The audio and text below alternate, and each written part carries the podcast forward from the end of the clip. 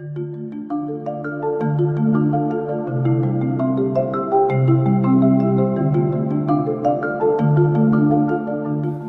మనిషికి అవసరమైనది అనవసరమైనది పొగరు. ఈ పొగరు ఎప్పుడు ఎక్కడ ఎలా చూపించాలో అప్పుడు అక్కడ అలా చూపించాలి. ఈ మధ్య చాలా మందిని మన సరౌండింగ్స్లో చూస్తుంటాం. వాళ్ళే నిబ్బాస్ అంటే మెచ్యూరిటీ లేని వాళ్ళు.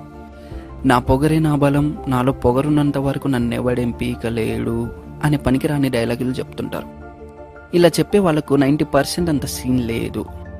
వాడిలో ఉన్న మైనస్ పాయింట్స్ని కవర్ చేసుకోవడానికి వాడికి వాడే చేసుకునే చీప్ ప్రమోషన్స్.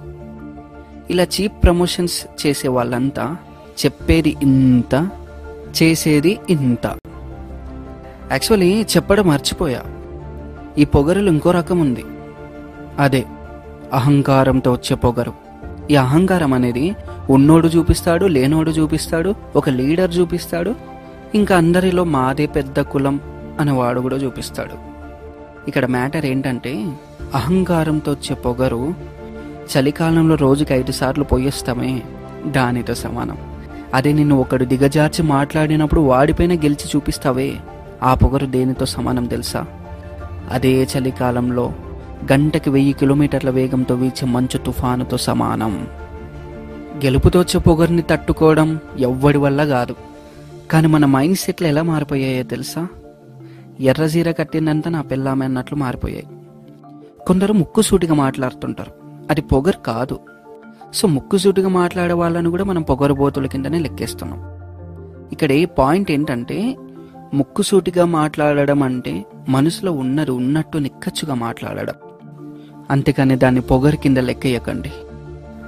నిజానికి ఆ తెలివి మనలో ఉండాలి. పక్కనోడు ఎలా మాట్లాడుతున్నాడు అనేది గ్రహించాలి. వాడు పొగరుతో మాట్లాడుతున్నాడా లేదంటే ముక్కుసూటిగా మాట్లాడుతున్నాడా అనేది అర్థం చేసుకునే భావం నీలో ఉండాలి. అలాంటి అర్థం చేసుకునే భావం నీలో లేనప్పుడు నీకెవ్వడు అర్థం కాడు. నిజం? నీకెవ్వడు అర్థం కాడు అక్కడ ఒక్కసారి నువ్వు అర్థం చేసుకోవడం మొదలు పెట్టావనుకో వేరే వాడు ఎన్ని తప్పులు మాట్లాడినా నీకు పట్టించుకో వదిలేస్తావు పోనీలే అన్నట్లు.